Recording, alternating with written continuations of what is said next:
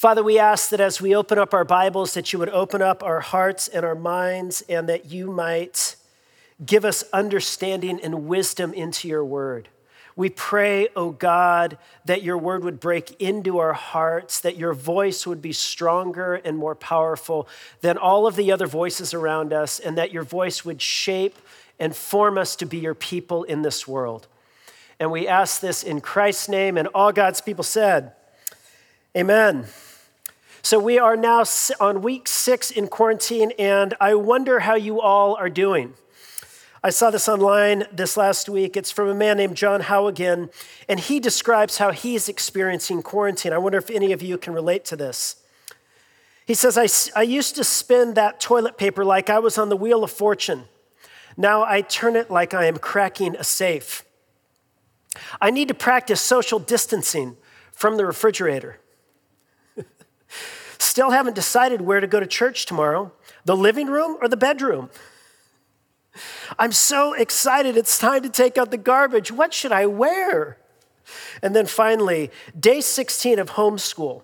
My child just said she hopes she doesn't have the same teacher again next year. I'm offended. well, I hope you all are doing well in quarantine. Uh, we began a new series last week entitled Centered in the Chaos. And the question that we're asking is how can we, in the midst of these very disruptive and chaotic times, how can we center ourselves, our hearts, our lives in God? Now, I, I, I, believe that God is not the author of our pain and of the chaos that we're in right now, but I do believe that God can use pain, He can use difficulty and trials and suffering in order to do work in our life. And I believe that one of the things that God wants to do in your life and mine during this season is He wants to meet us where we're at and drive us down deeper in our relationship with Him. And so, as a guide for centering our own lives into a deeper relationship with God, we began a new series last week in the book of Psalms. And so, this morning we're going to continue on in that series, and we're going to begin uh, by looking at Psalm 1. So, the very first psalm uh, in the entire catalog. And it's interesting because we said last week that the book of Psalms is a guide for our praying. It's a guide for how we engage with God. But what's fascinating is that the Psalter opens up not with a psalm about prayer, but with a meditation on the art of meditation. And so this morning we're going to be talking together about scripture meditation and how this practice is so essential for centering our own hearts and lives in God. And so we're going to be talking together about meditation underneath four headings. I've got four points for you today. Little gift for those in quarantine. Uh, normally I have three points, but today we've got a bonus point, uh, four points. And so, number one, we're going to talk about the practice of meditation. Uh, secondly, the partner of meditation. Thirdly, the problem with meditation. And then finally, the promise of meditation. So, the practice, the partner, the problem, and then the promise. And so, let's start by talking about the, pro- the practice of meditation. So, there is a kind of meditation that's common in Eastern religions like Buddhism or Hinduism, and it's a meditation that can be helpful. But primarily, the goal is to empty your mind of clutter. And so that's kind of Eastern meditation. But what we encounter here in Psalm 1 is a different kind of meditation. Uh, this is the kind of meditation that was born not in the East, but in the ancient Near East. And it's described in this way in Psalm chapter 1, verse 1.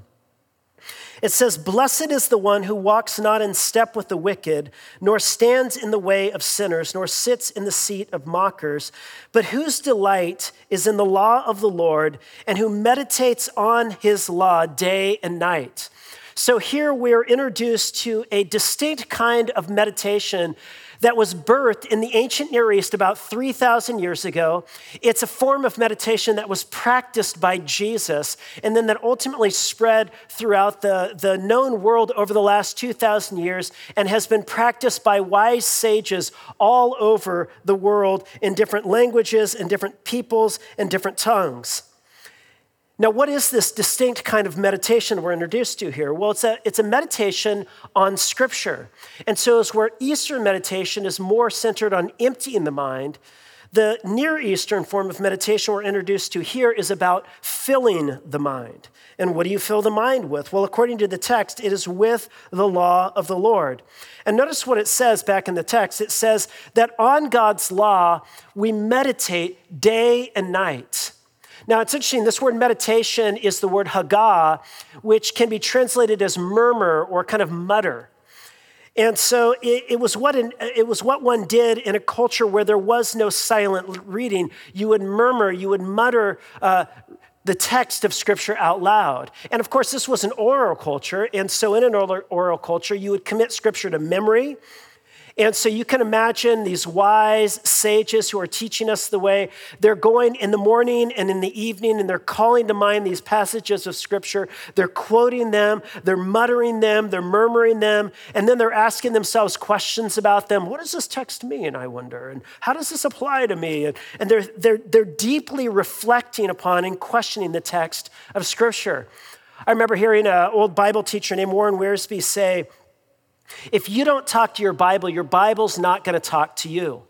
And there's a great value in asking your Bible questions. You know, you encounter something like, what on earth does this mean? What does this mean for me? How should this apply to my life? What does this reveal to me about God? And when you start asking questions, when you start murmuring and muttering about the scripture, you find riches in that practice. And so, this is a, a, meditation that involves filling your mind with scripture and meditating on it day and night. But it's not just this daily reflective meditation on scripture, it's also a delightful meditation. You notice what it says back in the text. He says, The one who is blessed is the one who delights in the law of the Lord. And it's interesting when you get a little bit further into the Psalms, it describes this delightful reading of Scripture in all kinds of different ways. There's one text in Psalm 19 that uh, puts it like this It says, The rules of Yahweh, the, the, the law of God, the word of God is true and righteous altogether. More are they to be desired than gold sweeter also than honey and the drippings of the honeycomb. So in the ancient world, I mean, they didn't have ice cream and they didn't have, you know, uh, freshly baked chocolate chip cookies. I mean, the sweetest kind of dessert, the most desirable, indulgent kind of dessert they knew was honey from the honeycomb. And what the, the writer, what the poet is saying is that Bible meditation for him became like the sweetness of the best indulgent dessert. It was rich, it was enjoyable, it was delightful to him. And so, do you see what he's talking about here? He's talking about this regular discipline, reflection, and contemplation, and recitation, and questioning, giving, and it's delighting him. He's thinking about it, and he's going into it. And but it goes even further than that because he's not simply just thinking about the text and, and delighting in the text. He, he's considering what it looks like to live out this text in the practice of his life. You notice in our text, uh, the, the one who meditates on Scripture is set in contrast to the person who walks in the way of the wicked and the counsel of the ungodly and who sits in the seat of the scornful. That's a way of life. And here, this person who is delighting in God's word is seeking to practice an alternate way, a counter formation into a different way of life that is more radical and more sacrificial and more life giving. And so, this is what the psalmist is talking about here this regular, habitual, giving yourselves over to day and night reflection on the scripture so that it actually becomes something that's delightful to you and that you're set with the aim of, of seeking to practice this alternate way of life in your own life. Now, of course, Jesus is the example par excellence as the person who delights in God's law and who meditates on it day and night. You know, there, there are these interesting little vignettes in the Gospels, in the biographies of Jesus, where, where Jesus is up teaching the crowds and he says, You have heard it was said, and then he drops some surprising reinterpretation of the Old Testament text that surely comes out of a deep, reflective, meditative embrace of the scriptures. Or you'll find Jesus and uh, he's out, you know, in the fields with his disciples and they're plucking grains on the Sabbath, and the mean spirited religious leaders come and say, How dare you pluck grains on the Sabbath? And Jesus looks at them and he says, Don't you know your Bible? Have you not read what David did? And then he drops this little gem. He says, Sabbath was not made for, or man was not made for the Sabbath. Sabbath was made for man. It was made to give humanity rest and refreshment. And surely that comes out of a deep, ongoing, habitual reflection that Jesus gave to the scriptures. And then there's this other great text where Jesus is uh, eating with tax collectors and prostitutes, all the wrong kind of people. And the religious leaders, again, they come and they say, What are you doing? And Jesus comes back on them and he says, Go back to your Bible and find out what this means. I desire mercy, not sacrifice. Surely Jesus had spent hours reflecting upon these old prophetic words, these old teachings in the Old Testament. It, had, it was one of his geniuses.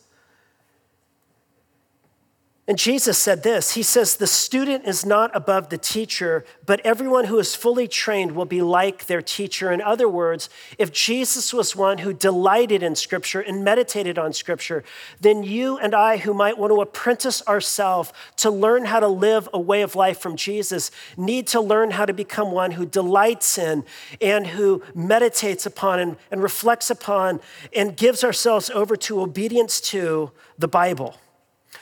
And so, number one, we see something here about the practice of meditation, this distinct, unique practice that was birthed in the Near East. But secondly, I want you now just to consider with me the partner in meditation. You know, last week we pointed out that the Psalms is a collection of ancient, poetic Hebrew prayers. And so this is a prayer book. And we said at least one of the reasons why it was given to us is so that we might learn how to pray. But isn't it interesting that this great prayer book doesn't open with a psalm about prayer? Instead, it opens with a meditation on meditation, with an implicit exhortation to be a person who sits with God's word. Now, why on earth does the Psalms begin this way? And I think at least it's for this reason. It's showing us that the doorway, the, the very entry point into a life of prayer, is a deep life of reflective meditation on God's word to us. You know, we could put it like this. A while back, I, I saw the musical School of Rock with my family. And there's this great moving scene in the musical where uh, the, the, the young cast of children who are all students in this school get up and, and they sing this song to their parents. And the chorus of the song goes like this the, the kids are crying out to their parents, almost in anguish, and they say, I've got so much to say. If only you would listen. I've got so much to say. If only you would listen. And uh, of course, in the scene, the parents are on their devices and they're distracted with work or whatever, and the children are just begging to be heard by their parents. And there's a sense in which, in the Psalter, uh, the people of God are crying out to God, God, hear my prayer. I've got so much to say. Oh, God, if only you would listen. But it's almost as if the entry point in the psalm says, Look, you need to know something. Before you ever call out to God and ask Him to listen, God has called to you. He has spoken to you, He has initiated with you. Eugene Peterson puts it like this the text that teaches us to pray doesn't begin with prayer. We are not ready. We are wrapped up in ourselves. We're knocked about by the world. Psalm 1 is the pre prayer getting us ready to pray. And this can get real practical. You know, um, th- this is a, a little illustration that I created just to kind of capture the dynamic that exists in our life with God. On the one hand, God comes to us in His Word, and that's God's speech to us, with which we hear when we meditate and reflect on His Word. But then we respond to God's speech to us with our speech back to God, and that's prayer. And I would encourage you, as you engage in your own life with God and you seek to ground and center your life with God, begin each day with reflective meditation on Scripture that leads you into your own speech to God. And so the partner of meditation is prayer. But let's move on to now the, the problem with meditation. Can we talk about this a little bit? So, back in the text, I just want to highlight again what it says back in verse 2. It says, Blessed is the man who walks not in the counsel of the ungodly, or stands in the way of sinners, or seats in the seat of scoffer, but their delight is in the law of the Lord. Their delight is in the law of God. Now, it's one thing for me to get up and talk to you about how you ought to delight and enjoy the scriptures as much as you enjoy a freshly baked chocolate chip cookie with a scoop of ice cream on top. Oh, yeah. And you just indulge in that thing. You're like, that is my experience of reading the Bible. I sit down with the Bible and it's like just indulging. It's so joyful. Some of you think that that is a totally foreign experience to me. See, for some of us, the Bible actually creates more problems and is more, it creates more of a discord within our soul than a delight and a joy. In fact, I, I would just want to ask you how do you feel about the Bible? I imagine there are some of you that just don't like it, or maybe you've read it and maybe you even read it daily but you just you don't really like it. Sure there are some different verses in the bible that you enjoy but but you you you read it because you feel like you should. You certainly are not delighting in it like you delight in a scoop of ice cream. Now why is that? Well at least it's because the bible is difficult to understand isn't it? I mean, yeah, there are some proverbs that are straightforward and simple, and some psalms that are beautiful, and narratives that are obvious and compelling. But outside of some of our favorite verses, it's a lot of it's just difficult to understand, and some of it is downright troubling and disturbing. I mean, just a few pages in, and you find yourself in a very old garden with not one, but two magical trees and a talking snake. And you think, what is going on here? And then a few chapters later in Genesis 9, after a global flood, which is hard enough to understand, after this flood, there is a righteous man, Noah, and he's drunk and passed out naked in his tent. And his son Ham comes in and sees his father in all of his glory, and he goes out and tells his brother about it. And then, when drunk Noah sobers up, he does what every good father would do he curses his son and all of his future descendants.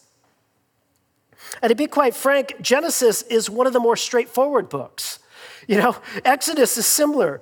But then you get to Leviticus and you're learning about wall fungus and skin disease and avoiding shellfish and how to arrange the body parts of an animal on a religious altar. And you think, this is just not that delightful to me. And you think, what is up with the Bible? I mean, the Bible is hard to read. But, but let's just be clear there's a few very obvious reasons why that's the case. First, the Bible is hard to read because the Bible is very old. It's an ancient text written to an ancient audience.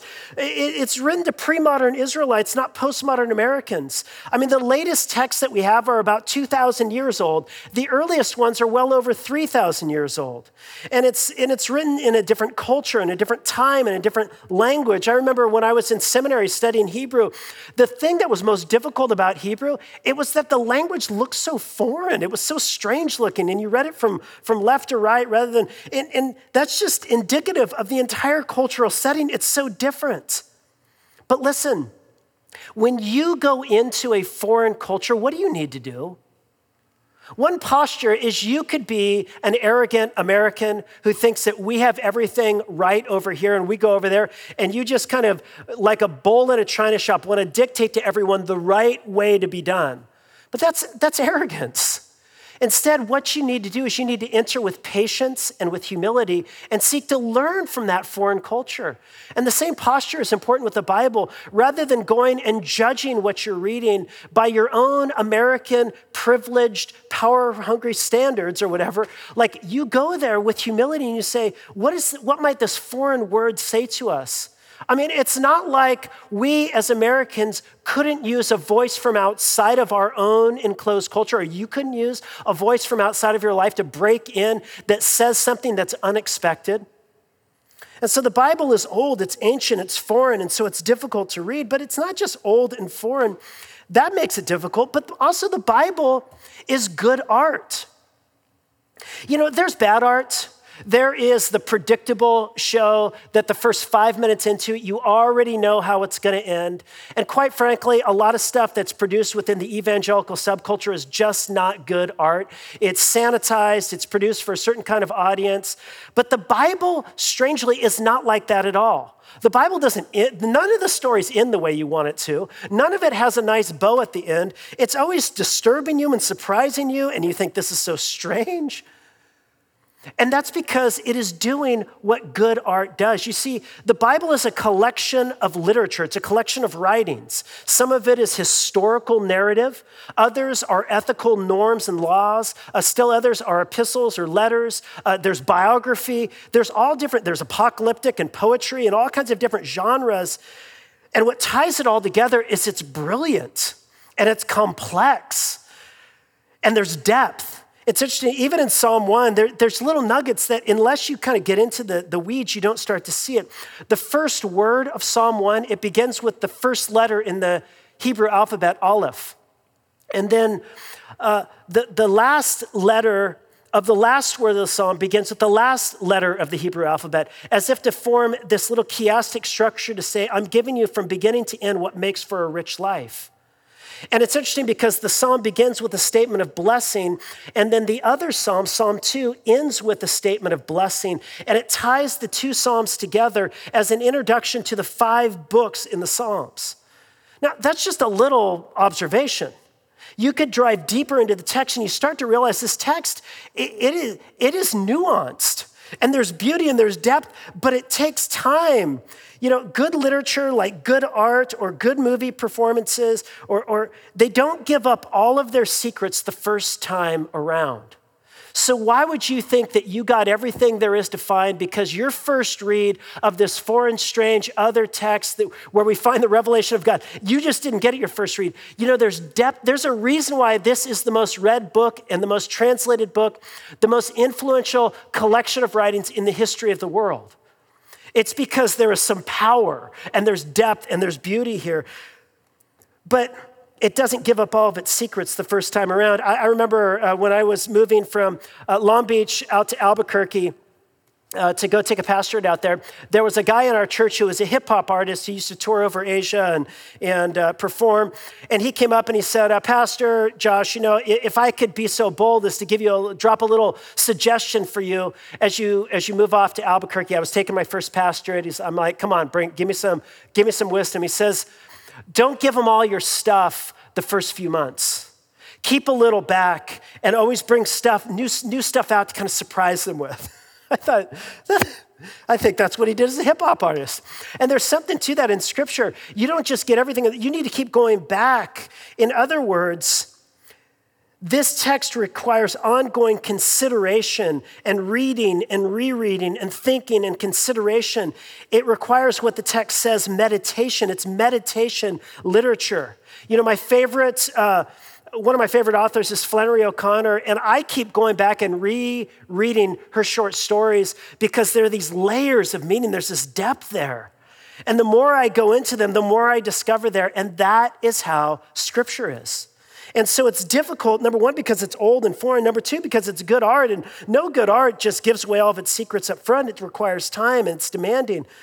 But thirdly, it's also difficult because the Bible has a surprise plot twist. So when you read through the Old Testament writings, you know, you have all of these different narratives and poetry and prophetic literature and apocalyptic literature and all this stuff. And it ends as a story waiting for a conclusion. It ends open ended, and you're not really sure how it's going to end. And the picture that you have of God earlier on in the text and the stories about Israel and the promises, you're kind of left wondering, how is it all going to turn out? And then, against everyone's expectations, as a complete surprise in the cosmos, Jesus of Nazareth comes on the scene as the climax of the story. And what they had expected was that God would bring his people Israel into the land that God had promised them by defeating all of their armies, all the armies of their enemies with a, a great, you know, military coup and battle, and there would be this messiah. And Jesus comes in, and rather than raising up a military army, instead he gives his life away and he's crucified by the foreign power that's oppressing them. And by this act of sacrificial, self giving love, he turns the, the cosmos upside down or right side up. He defeats darkness and evil, and he begins to remake and restore creation. And once you get the surprise plot twist, you're like, I wasn't expecting that. You got to go back and reread the narrative in light of Jesus. Jesus becomes the interpretive window through which we read through the rest of Scripture. You know, I don't know if you saw the movie Sixth Sense. But uh, if you didn't, I'm going to blow the whole movie for you. Um, it was back in 1999, so if you haven't seen it, you know, I mean, that's on you, not me. But the movie Sixth Sense has this. You think in the beginning of the movie, you know, you've got this uh, character that Bruce Willis plays, and then there's a little boy, and he's counseling this little boy because the little boy is uh, um, feels like he can talk with dead people. And um, so he's, and Bruce Willis is the therapist trying to uh, give, you'll have to just watch the whole movie. But at any rate, you get to the very end of the movie and you think you're watching one thing, and you get to the end, and all of a sudden there's this dramatic plot twist. And you come back and you're like, I have to go back and watch the whole thing over again. And when you get to the Jesus part of the story of Scripture, the story, the true story of the world that climaxes in Him, you got to go back and reread the story. And that takes work and discipline. And you got to rethink and reinterpret. And so it takes time. And so, of course, yes, the Bible is difficult. I grant that. But it's difficult because it's old and because it's beautiful art and because it's got this surprising plot twist. But I will tell you this if you will dive down in the scripture and you will spend daily time in it and you will give yourself over to it, you won't simply just read to check off a box and to do your good Christian thing. You'll actually say, No, I want to understand this. I want to reflect on this. I want to see what this reveals to me about myself and about God and, and how this leads me into a deeper. You will discover riches. So, that's something of the problem with meditation. So, we've seen the practice We've seen the partner, it's prayer, we've seen the problem. But fourthly and finally, I want to now talk to you about the promise of meditation.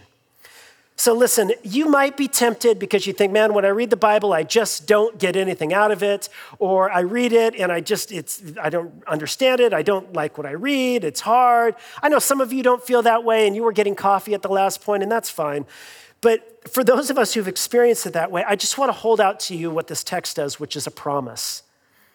And here's what it says The one who will discipline themselves to meditate and delight day by day in God's word, listen to the promise.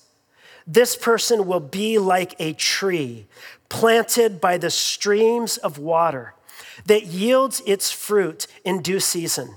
Its leaf does not wither, and in all that he does, they will prosper. The wicked are not so but are like a chaff that the wind drives away. Here he draws upon metaphor in order to help us understand the outcome of two different kinds of life. And the first metaphor is of this vibrant, growing, fruitful, strong tree that's planted by a river. And he says, Do you want your life like that? You want to be a somebody who is stable, who draws upon deep wells, who gives deep reflection to the meaning of life, to what life is about. You're self aware. You have some sense of where, what the meaning of all of this is anyway. You want to be a person who, who, who people go to for wisdom over the long course of your life then what the psalmist is saying is give yourself over to meditating and to prayerful meditation, to delightful meditation, day and night meditation on God's word. And if you give yourself to that, the outcome of your life will be stability and strength and fruitfulness and character and wisdom. But if you don't, you will just be a lightweight. If you ignore a voice other than your own voices, if you ignore disciplines then other, other than the things that come most easy to you, namely eating salty, fatty, sweet food and uh, playing video games and watching YouTube clips and movies and all the entertainment stuff that's so, if that's just what you give yourself to, it is going to result in a certain quality of life. You know, have you ever found yourself at a destination in your life and you wondered, how did I get here? You got, you've got a marriage that's broken and it's not working, and you think, How did I get here? I didn't choose to have a bad marriage. Or, or, maybe you think about estranged relationships with your kids or with your parents, and you wonder, how did I get here? I didn't choose this. Or you're overworked, or you're stressed out, or you're addicted, and you feel in bondage, and you think, how did I get here? Listen, you didn't get there by accident. What you are experiencing now is the outcome of a life of choices. And certain choices have taken you down a path. Certain disciplines and habits have resulted in this outcome. And what the psalmist says is, I want to invite you into a different way of life that results in a different outcome. But here's the thing a tree doesn't grow overnight, does it? I mean, I think this is interesting. You know, um, uh, the thing about a tree, it, it, talks about the fruits that's developed on this tree. Uh, the fruit neither comes by striving. So you never look out the window and see your orange tree just like working really hard, going, you know, you know, trying to get those oranges out. You know, no, it just hangs in there. And over time, it draws upon the right resources and it's fruitful. On the other hand, you don't plant a tree and come out the next day and find fruit. Now, if you thought that that's what the case was, and somebody gave you a fruit tree and you planted it in your backyard and you came out the next day and there was nothing there, you'd be like, and, and, you call your friend and they say, no, no, no, no, no. You got to wait. You've got to water that thing, you've got to care for that thing. And in about two years, it's actually going to finally bear fruit after you've pruned it and watered it and you've cared for it and all this stuff. And you think, two years? And they're like, Do you want fruit? You got to wait. And this is the spiritual life. It takes time to cultivate and grow character it takes time to actually break in and actually begin to find delight and greater understanding of Scripture. But you have to make choices, daily choices, to get engaged, to sit with God, to sit with the Bible, to reflect, to meditate, to break away from the default mode of our culture, which is just to entertain and consume yourself to death. You've got to choose a different way. You know, I was thinking that what this really requires is it requires trust. You have to trust that if you give yourself over to these disciplines and practices, there is fruit on the long end of it. And I was thinking about this and I thought, you know, this is always the way in the movies. You know, one of my favorite movies from the 80s, it was one of your favorite movies if you were a child of the 80s, The Karate Kid, right? And do you remember there was the sage, Mr. Miyagi, and he took under his belt young Daniel-san, you know, and he was going to teach him, you know, uh, how, to, how to be a karate master or whatever, you know. And he goes to him and he, and he says, Teach me, Mr. Miyagi. And the first thing he does, what? Mr. Miyagi sends him out to start waxing all of his old cars. And he tells him exactly how to do it wax on, uh, wax off. And then he, he, after he's done with that, he takes him out to his fences and he says, I want you to stand on, and then I want you to paint the fences. And here's how I want you to do it paint on, you know, like this, you know. And, and Daniel-san has given himself over to this and for weeks, and he's just like, What? Why am I doing this? This doesn't make any sense. I'm not getting anything out of it. And then you remember there's a scene where Mr. Miyagi comes up and he says, uh, You know, hit me, you know. And so Daniel goes after him and he goes, Wax on. You know, he takes the wax off, and then he says, you know, paint up, paint, you know, and it, and it turned out that there was actually an outcome for all of the hard discipline, but it didn't come until after the long, trusting obedience uh, of himself to Mr. Miyagi. And this is how it is with us. When we entrust ourselves to the way of Jesus and we say, Jesus, the master, our teacher, he has modeled this way of life of meditating reflectively and deeply on the scriptures and responding to his father in prayers. He says, Look, this is the way into the deeper spiritual life. It's through scripture, meditation, through responsive prayer. Give yourself over to this day by day by day, and you will begin to become a person of depth a person of substance, a person of stability. When the troubles and trials of life, when the winds of life blow, you can hang in there. It's not that they don't affect you, but it's that they don't break you because you have, you've drilled down deep your roots into the very life of God. And you've tapped into that through these practices. Now, Justin mentioned at the beginning of our service that we're going to end our time together by sharing in the Lord's Supper. And so at this time, I want to invite our band up, and I just want to set up the Lord's Supper by, by sharing with you the very last verse in Psalm 1. So, you know, in some ways, I've talked a lot about your responsibility. You need to give yourself to meditation and reflection and responding to God in prayer.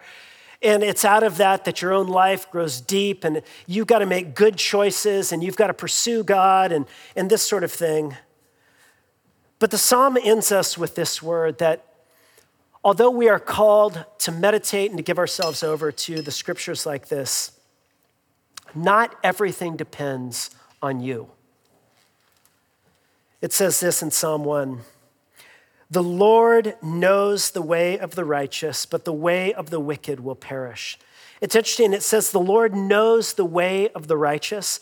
And that word knows, it's the same word in Hebrew that's used to describe a husband knowing his wife intimately, vulnerably, sexually. It's this, it's this, it's this deep and intimate and close and caring and loving knowledge. And what he's saying is that before we ever begin our pursuit of God, before we seek to know God through his word, God set his own loving knowledge upon us. He knew you deep down, and he loves you all the way down. We love him because he first loved us.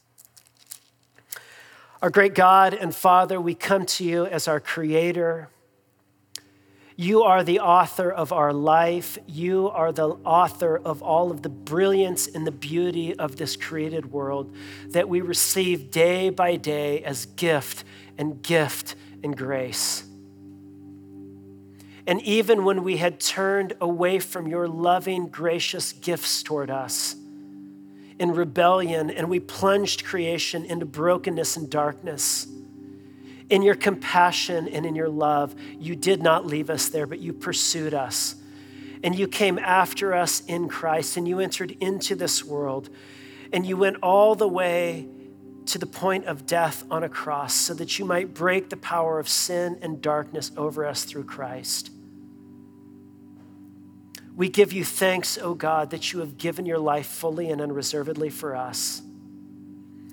And we turn now to this practice that your son Jesus has given to us to nourish us and sustain us.